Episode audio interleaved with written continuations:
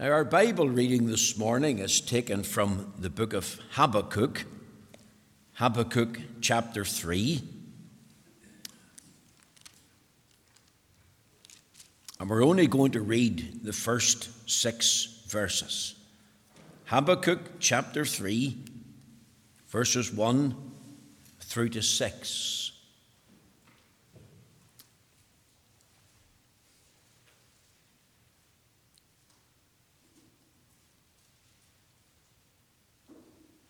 If you found the place, the words will also come up on the screen for those who are watching online, and we appreciate our audience again today. Habakkuk chapter 3, verse 1. A prayer of Habakkuk the prophet upon Shigionoth. O Lord, I have heard thy speech and was afraid. O Lord, revive thy work in the midst of the years. In the midst of the years, make known. In wrath, remember mercy. God came from Teman, and the Holy One from Mount Paran, Selah. His glory covered the heavens, and the earth was full of his praise and his brightness was as the light. He had horns coming out of his hand, and there was the hiding of his power. Before him went the pestilence, and burning coals went forth at his feet. He stood and measured the earth. He beheld and drove asunder the nations, and the everlasting mountains were scattered. The perpetual hills did bow. His ways are everlasting. Amen. We know the Lord will stamp with his own approval and blessing this reading of the Holy Scriptures. My text this morning is taken from Habakkuk chapter 3, verses 1 and 2. And I've entitled this message, becoming passionate about real revival.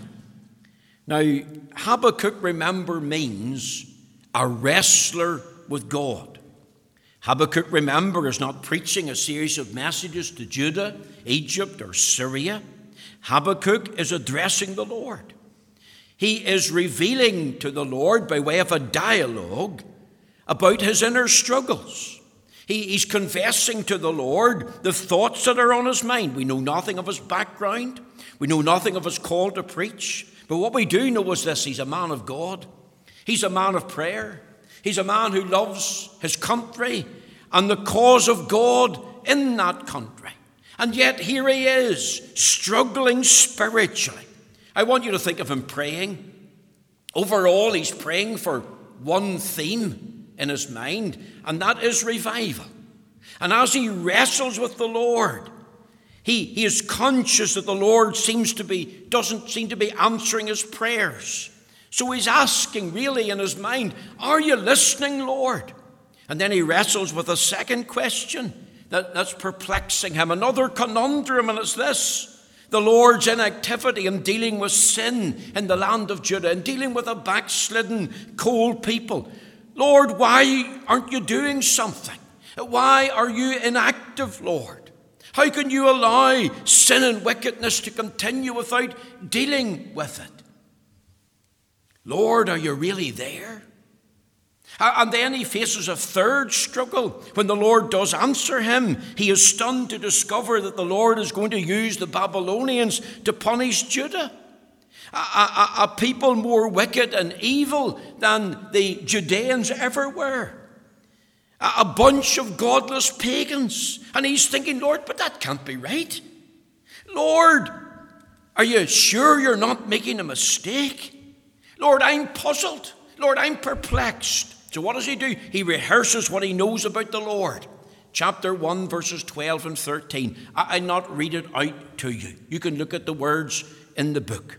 Then Habakkuk resolves to wait upon the Lord in his tower. He keeps praying on for an answer, and he's thinking this thought How am I to live in this ungodly world? And the Lord gives the answer Habakkuk chapter 2 and verse 4. Behold, his soul which is upright. Behold, his soul which is lifted up is not upright in him, but the just shall live by his faith. And he also thinks then, what about the ungodly, the, the unjust pagan called the Babylonians? And here's God's answer there's a payday someday. And we preached that sermon in Habakkuk chapter 2, verses 5 through to 20. Now look with me at chapter 3, verse 1. Remember, Habakkuk is a burdened, broken hearted prophet. He is burdened and broken for the explosion of iniquity, immorality, and idolatry that has seemed to flourish and flood the political, social, moral, religious life of Judah. And what's he praying for? Well, he's praying for revival. I want you to see that. Listen to the words. A prayer of Habakkuk the prophet upon Shigionoth. O Lord, I have heard thy speech and was afraid. O Lord, revive thy work in the midst of the years, in the midst of the years, make known in wrath, remember mercy. He is praying with a heartfelt, passionate plea for a real, true, genuine revival. Now, the subject of true, genuine revival has been in my heart and mind, as I've told you, for the past few months. And this morning, I want to commence a very short series of messages on this most important subject, and I want to do it in the context of keeping with Habakkuk the prophet. So I'm going to ask you a question. To all who are listening online and to you here this morning, what is the Church of Jesus Christ's greatest need more than anything else in the 21st century? What do we need? Well, you might think, well, we need more people, and that's certainly true. We need more money? Well, that's true as well because we have debts that we need to pay. We need better organisation? Well, I, I would agree with that. There's many areas in which we feel, and I am to the forefront. We need better programs. We need new leadership. I'm going to set all those things to aside, and I'm going to say the answer to that is no. We need something deeper. And this is what we need. This is the greatest need for Carryduff FPC. We need the Lord to come and revive his work. Isn't what Habakkuk was saying? Listen to the words. Th- think of them now.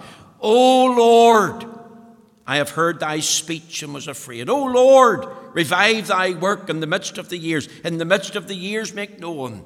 In wrath, remember mercy. You see, the main thought in Habakkuk's mind from the very first time we're introduced to him, as he opened his mouth as a broken hearted, burdened prophet, is this for the Lord to come and revive his work. He's thinking, is there any hope for Judah? Is there any hope for the work of God? And the answer is yes. It's in one word revival. So that's what we're going to think about this morning. I want you to think, first of all, of the sigh for revival. Look at verse 2. You've got the words, O Lord. And then he says again in verse 2, O Lord. So it's mentioned twice. There's the sigh for revival. The O is wrenched out of his heart. It comes from his innermost being. He has a deep, inner, intensive concern for the well being of the work of God. What's he saying? Oh Lord, revive thy work. You see, he recognizes there is such a thing as the work of God. And he's thinking, of course, of ancient Israel He's thinking especially of the two tribes that make up the southern kingdom, namely Judah and Benjamin. He, he, he knows that the work of God is wide enough to include the northern kingdom, the, the ten kingdoms. And, and the ancient people of God in Judah and in Israel equally applies to, to the Israel of God today, the, the church of the Old Testament uh, and the church of the New Testament. One church, one people. And, and here's Habakkuk. From the time that we're introduced to him, he's greatly burdened and greatly troubled for what? The work of God. And I asked this morning, are you and I greatly burdened and greatly troubled for the work of God? You see, Habakkuk knows that all is not well. He knows there's something wrong in the life of the country, in the life of the church, and in the life of the professing Christians in that day. Let me illustrate. I want you to think of two little boys, P5 and P6. One's aged eight and the other's aged 10, and they're always getting into trouble, mischief. Troublemakers, some parents would call them. And if there's any trouble going on at school, or any trouble going on in the neighbourhood, or any trouble going on in the life of the church, then the parents were always talking about these two boys. Who did it? Well, it's these two boys. The parents were at wit's end. They were saying to other parents, what can we do? You know, we've bit them and we've done everything, and, and, and they're still getting up to mischief and doing things that are wrong. So, so they asked the minister to help. Well, well, he was at the school uh, doing a, a, a, an RE class. It was the end of the day, and uh, one of the boys was absent, and the, the um, youngest boy he was brought into the headmaster's office, and uh, the minister was there, and the teacher was there, and they, they, they, they started to talk to the boy. And of course, the wee fella, he was that overcome. Uh, he, he, was silent and it wasn't saying anything. And the minister started asking him questions, and he, of course, he, he didn't utter a word. And the, the minister, he got a bit uh, stern with him, and he, and he said, now, now, come on, I want you to tell me, where's God in all this? And of course, the wee boy didn't answer. So the minister, he raised his voice a bit more. Now, come on, tell me, where's God in all this? Wee boy sat down, didn't answer, looked at the minister. And then, of course, the minister, he got a, a bit more uh, fierce in his uh, putting uh, forth what he was saying to the wee fella. And, and he banged the desk and he says, Where's God? And the wee fella jumped up, run out through the door, and home and into his bedroom as quickly as he could. The bigger brother, he came up. What's wrong with you? And he says, God's missing and they're blaming us. God's missing and they're blaming us. I, I want to tell you, there's a thought there. Because God is missing in the life of the country. And God is missing in the life of the church. And God is missing in the life of many professing Christians. Are we, and I put myself in the front of the line here, are we not living in a state of coldness? And a state of spiritual declension? Are we not just guilty of spiritually existing with a name that we're Christians? You, you, you think of the state and sins of the country. Habakkuk's day, society was facing massive problems politically, socially, morally. Many had turned to idolatry, many had turned to immorality. Uh, many were, were guilty of loose living. Remember these five sins that we've mentioned in chapter 2 the sins of selfishness and theft, the sins of covetousness, the sins of bloodletting. There was violence in the streets of the city, so much so that the law was slacked. Law and order seemed to have broken down. Um, the, the land was so corrupted that from the top down, even the judges, they were bribed and did what was right in their own eyes. The law wasn't being properly implemented. Think of the sin of drunkenness. Think of the sin of godlessness. What were they doing? They just had left God out. False religion was flourishing. Wicked, ungodly men were in control. And they were taking no notice of God or the things of God. They were dishonest men, immoral men, ungodly men. And the, the laws that they passed were contrary to the law of God and contrary to common sense. But they were doing what was right in their own eyes. See a parallel in our day? Can you see a parallel, folks, in the United Kingdom? Think of the political life of the United Kingdom. Think of the social life in the United Kingdom, the moral life in the United Kingdom. Think of the religious life in the United Kingdom. What is wrong? Someone wrote a tract one time, What is wrong with Britain? And here's what's wrong God has been left out. God is missing from the top down. They go through the mechanics and the mechanisms of pretending to worship Him, but their heart is not right. There's bloodletting in the land, covetousness, theft, fraud, drunkenness, ungodliness, and we can add the rise of atheism, the spirit of hedonism, where, where people uh, follow the God of pleasure. Then we have the introduction of same sex marriage, which is not marriage. Then we've got this rise of transgenderism, where Jim wants to be Jane, or Jane wants to be Jim. Then we've got abortion. The worst abortion laws enforced in Northern Ireland now, in the whole of the Western world. We've got the problem of euthanasia. They're pushing for that. Then we have government interference in so many areas, including even the issue of freedom of speech, the right to say what we believe the Bible says. Do you know there's a hate bill going through the Scottish Parliament at this time? And if it's passed, then the atheists and many others beside want to use that as an intent to go to court and get the Bible banned because of what the Bible teaches about morality. And add into the mix the rise of terrorism, whether it's from Islam or dissident Republicans with their militant agenda to uh, forward the reunification of Ireland. You've got to think of the state and sins of our country. And what's, what's at the heart of it? God is missing. And are we concerned? Are we troubled? Think of the state and sins of the church. I want you to think of Habakkuk's day.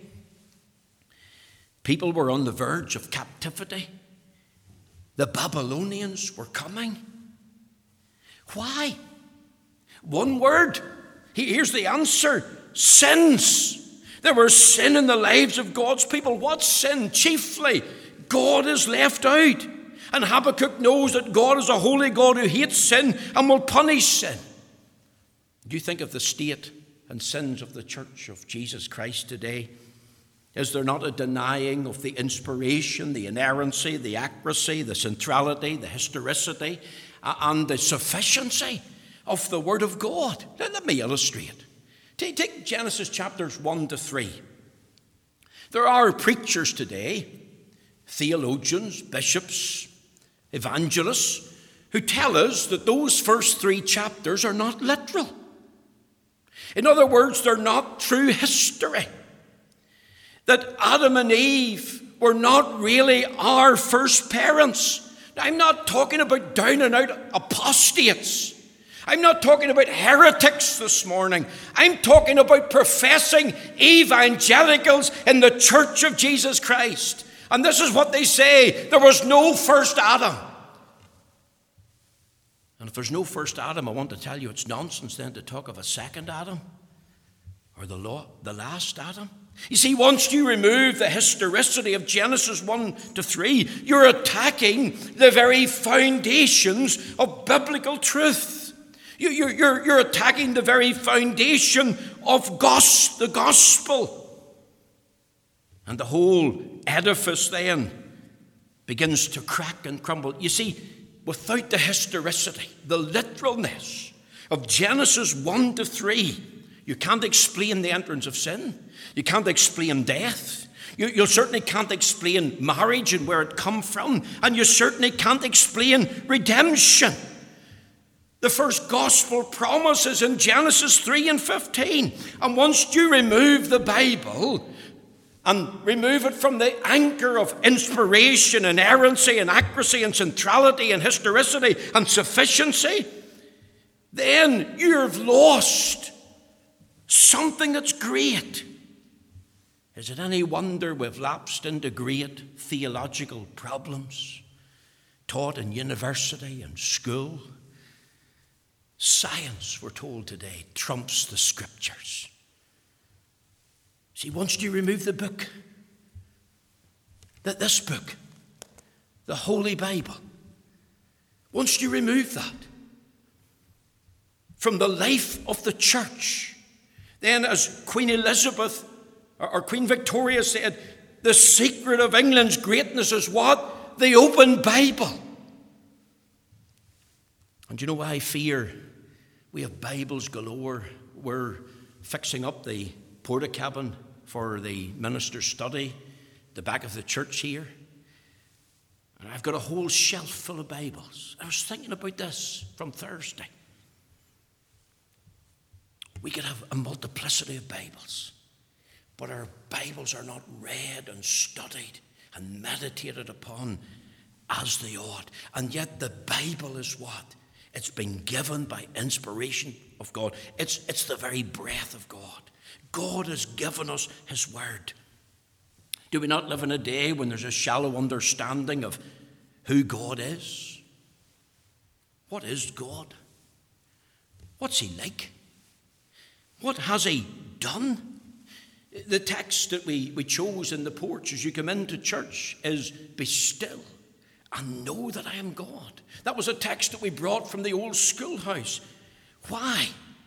Because the greatest knowledge in the world, young people, is the knowledge of God. I don't care what you know, not even if you have a PhD or five of them.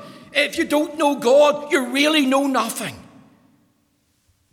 And yet we've forgotten, despite the multiplicity of Bibles, we've forgotten who God is, His person, His perfections, His power. What do we really know of the holiness of God, the sovereignty of God, the goodness of God, the wrath of God, the love of God? The truth is, folks, and I, I put myself to the first of the line I don't know God as I ought. We have a little knowledge, and it's impacting upon our life and witness. Is there not also a poor understanding of the gospel today? What is the gospel? Oh, if we asked many of these professing evangelicals, if we were to bring them into the pulpit and ask them, Do you believe in the one living and true God who's revealed himself in the Holy Scriptures? And could you tell me what is the one way to approach that true and living God? They couldn't answer. The children here could answer. John 14, verse 6, Jesus said, I am the way, the truth, the life. No man comes unto the Father but by me.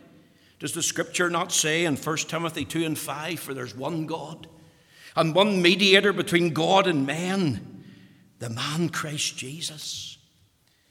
A few weeks ago, we preached, or attempted to, on the great doctrine of justification by faith alone.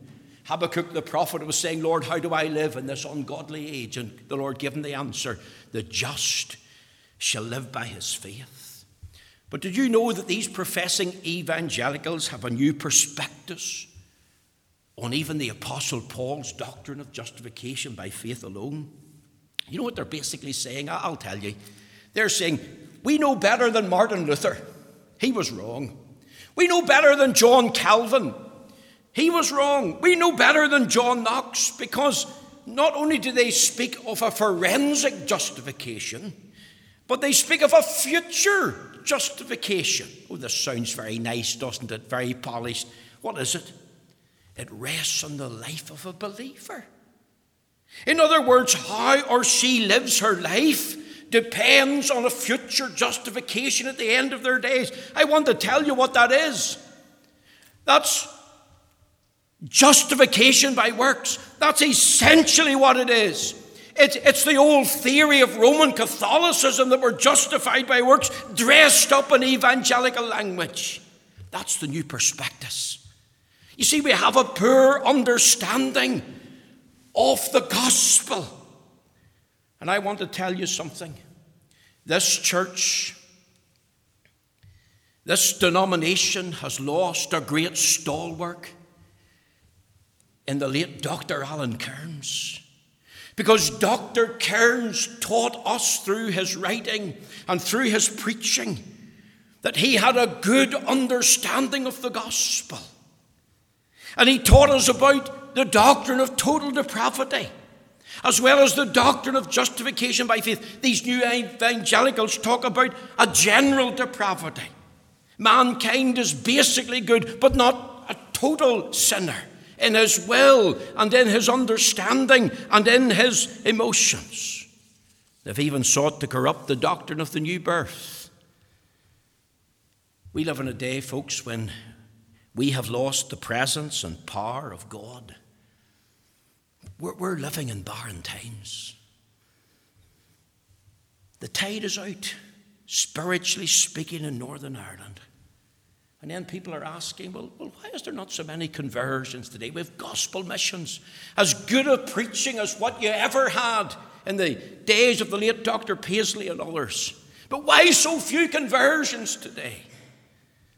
Could the answer not be? Is the answer not? The Lord is withdrawing himself. The Lord is withholding his presence. The Lord is withholding his power. You see, there has to be an acknowledgement, not only of the state and sins of the country, and we can do that, but I want to tell you, we also have to make the sad admission of the state and sins of the church. And we need a rediscovery of who God is, and the Word of God, and the gospel of God. Let me tell you something else. I want you to think of the state and sins of the Christian. I've asked myself this week what is wrong with us today? Do you know why I can sum it up? I say this with shame. Three words.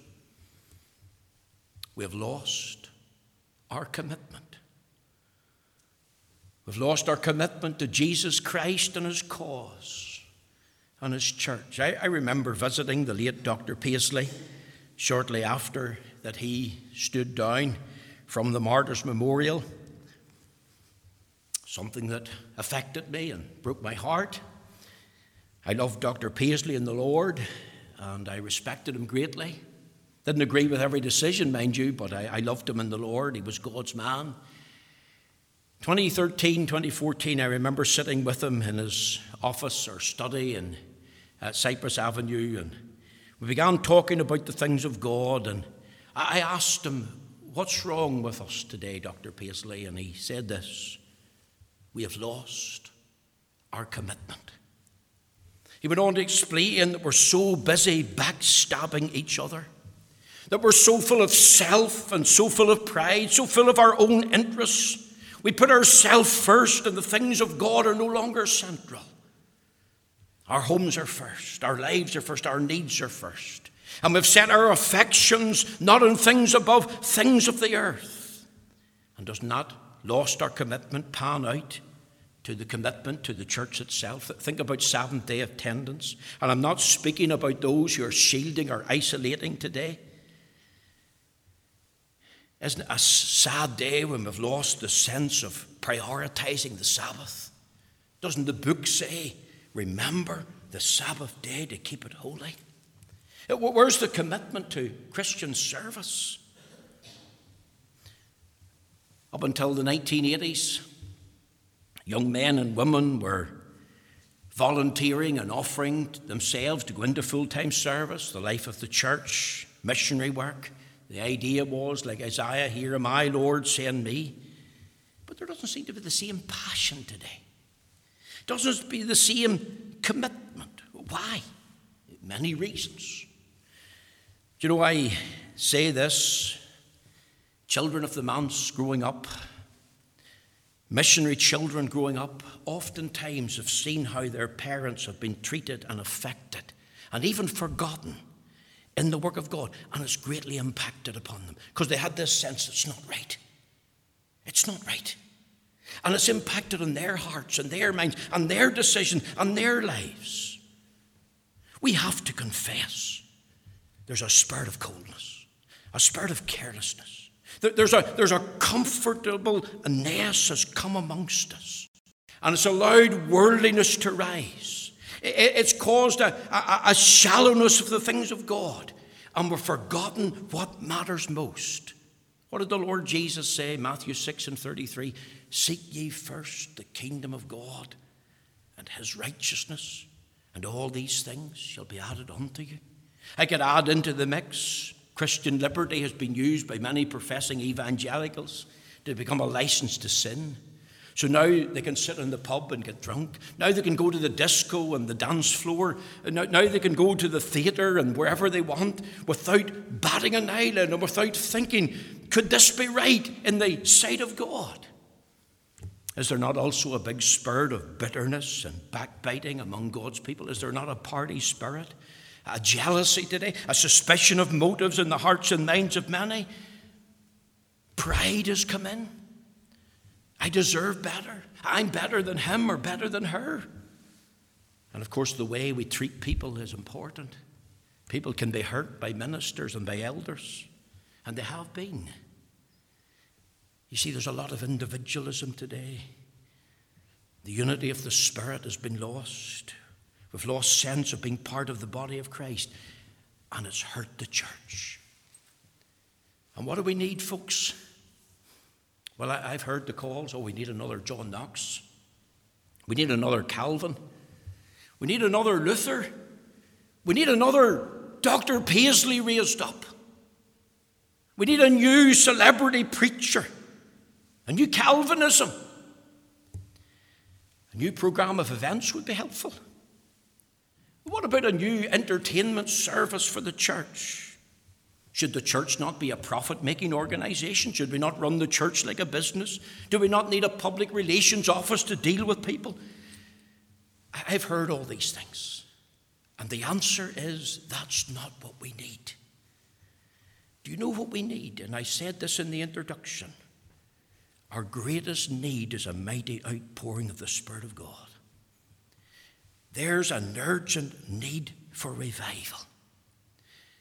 The late Dr. Martyn Lloyd-Jones in 1970 was asked the question Is there any hope for the Western world? And this is what he said. I'll answer it in one word revival. That is the need of the hour. And I want to ask, and I've spent now 20 minutes just on one point and I've deliberately laboured it. Do you sigh for revival? May the Lord show us the state of the sins of the country, the state and sins of the church, the state and sins of our own hearts and lives. And may the Lord make us sigh, create soul thirst for revival. Now, that's just the first point. The next point shall be shorter. I want you to think also of the subject of revival. Think of this word revive. O Lord, revive thy work. What did Habakkuk mean? He, he used the word revive. What did he mean? We need to define our terms. We need a proper understanding of the subject. And why do I emphasize that? Because in church history, there's different ideas as to the meaning of the word revive. You see, some people believe that revival is hosting a revival service. I'm going to put a notice out in a few weeks' time and say, let's have a revival service. Well, that's what Charles Finney did in New York. A revival can be organized and planned by men, it can be scheduled in. And we can have a series of evangelistic services. Now, there's nothing wrong with having special evangelistic services, but we're not going to call them revival services because that would obscure the meaning, the true meaning of the word. Others believe that revival is linked to the restoration of spiritual gifts to the church. So, way back in the 1800s, 40s, and 50s, there was the emphasis then on the rediscovery of the gifts of Acts 2, especially the gift of tongues and the gift of healing. And you think of the apostolic church. And they believe in four key pillars prophet, priest, and king and healer. And I have nothing wrong with that. But I want to say the apostolic church has been around for well over a hundred years and more. And yet has those apostolic churches with the restoration of gifts that they claim or exercised among them, has it brought about revival in their church, in their community? Has it brought revival to their country? See, some people link revival and the outpouring of the Spirit with the charismatic movement or the ecumenical movement. And there's even now a new movement that's widespread in Latin America and, and in Africa. And it's connected to what they call restoration or transformation revival. And it has to do with recognizing that we're in a spiritual war and we need to transfer, transform the land out of that spiritual war and, and win for Christ. But I want to tell you, none of those things have any bearing on the meaning that Habakkuk had in his mind. He's praying for revival. What did he mean?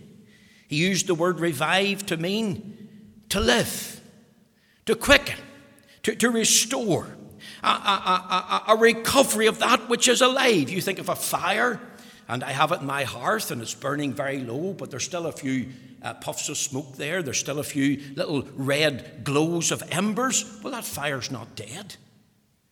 That, that, that fire is very much alive, even though it's, it's burning very low. It just needs fresh fuel. It, needs to be quickened, it needs to be um, brought to life again. And Habakkuk was passionate to see the presence and the power of God at work among his people. So he prayed for God to visit them, to deal with sin the sin of indifference, the sin of insincerity, the, the coldness and the carelessness. The late Dr. Jones, that I've quoted, Martyn Lloyd-Jones, said this of revival it is an experience in the life of the church, like the Holy Spirit does an unusual work. Let me repeat that.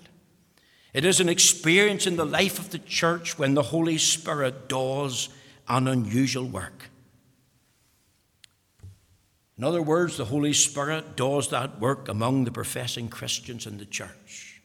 It's the reviving of God's people. It's not a resurrection of dead sinners to life. That's a consequence of revival. They have never had spiritual life. But revival is the awakening of sleepy, slothful saints and stirs them out of their slumber to seek the face of God. True revival does not involve the Holy Spirit doing a new thing in the life of the church. It's not an alternative, it's not something novel, it's not something different to replace the Holy Spirit's usual work. Revival is not something different. Not something different apart from the regular work of the Holy Spirit. The difference lies in degrees, lies in intensity. The outpouring of the Spirit is more widespread. There's an intense awareness of the Lord. There's awe of Him. There's a trembling before Him. There's a brokenness before Him. There's a, fear uh, from a sense of sin and guilt, so much so that they want to confess and cry out for mercy. See, that's what revival is. The Holy Spirit doesn't suddenly suspend his usual work and do something different. The Holy Spirit intensifies his unusual work. He, he heightens it to such a degree on a greater and a grander scale. That's the history of the church. The Spirit of God is always at work in the life of the church. Revival is the Holy Spirit being poured out in a greater and a deeper and in an unusual manner until he does something that's extraordinary. That's the subject of revival. Think of the source of revival. True revival begins with God. Who's Habakkuk praying to? O Lord, I have heard thy speech and was afraid. O Lord, revive thy work in the midst of the years. You see, revival is the true work of God in general. It's not true in the salvation of one soul. Doesn't salvation belong to the Lord? Salvation is of the Lord. The resurrection of one um, spiritually cold, dead sinner begins with God, belongs to the Lord. And so too does the restoration of one believer, the stirring of one believer. It belongs to the Lord. Habakkuk said, Thy work. He, he knows that the reviving work belongs to the Lord. He knows it's the Lord who does the reviving, the Lord who moves in the hearts and minds of men. It's the Lord who saves and stirs the soul, who pours out his spirit, who gives the blessing. What do we read over there in John chapter 16? Let me just read it to you. Be patient with me, I pray, In John 16, we read, Nevertheless, I tell you the truth, verse 7, that it's expedient for you that I go away. If I go not away, the Comforter will not come unto you. But if I depart, I will send him unto you. And when he is come, he will reprove the world of sin and of righteousness and of judgment. Of sin, because they believe not in me. Of righteousness, because I go to my Father and ye see me no more. Of judgment, because the prince of this world is judged. And we read the scriptures, Ezekiel 47, Acts 2 and the day of Pentecost, we discover something. God is the author and source of true revival. It's not man made. Remember the psalmist prayed, Oh, uh, Psalm 85, verse 6 Wilt thou not revive us again that we thy people may rejoice in thee? See, Habakkuk knows he needs the Lord. It's not by his power, it's not by his right or, or might to give revival. It's, it's completely out of his hands. So he cries to the Lord. That's the source of true revival. Let me just give you one other thought, and then we'll, we'll pause there for today. I want you to think of the sovereignty of revival.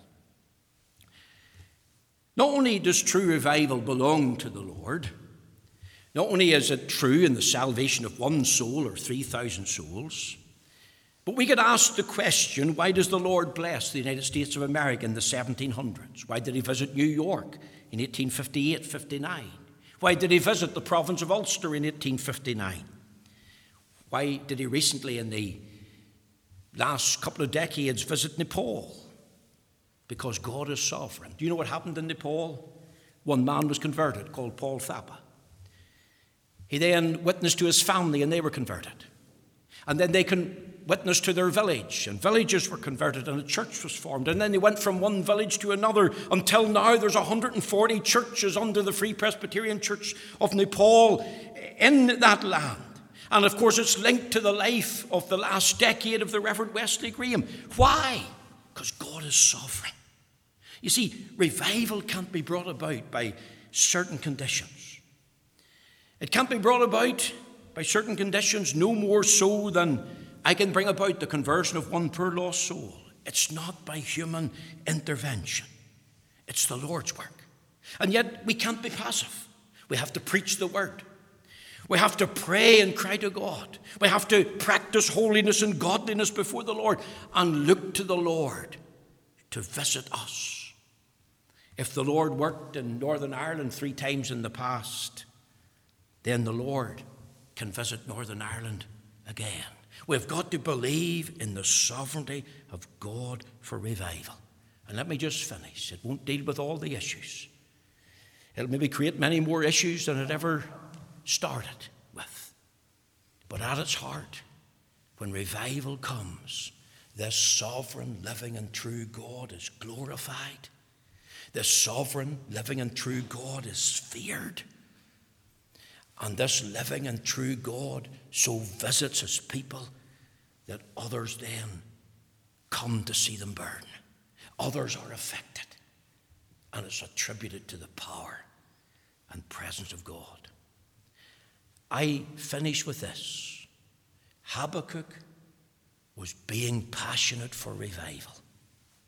And I want to ask myself this question Are you, am I, passionate for revival?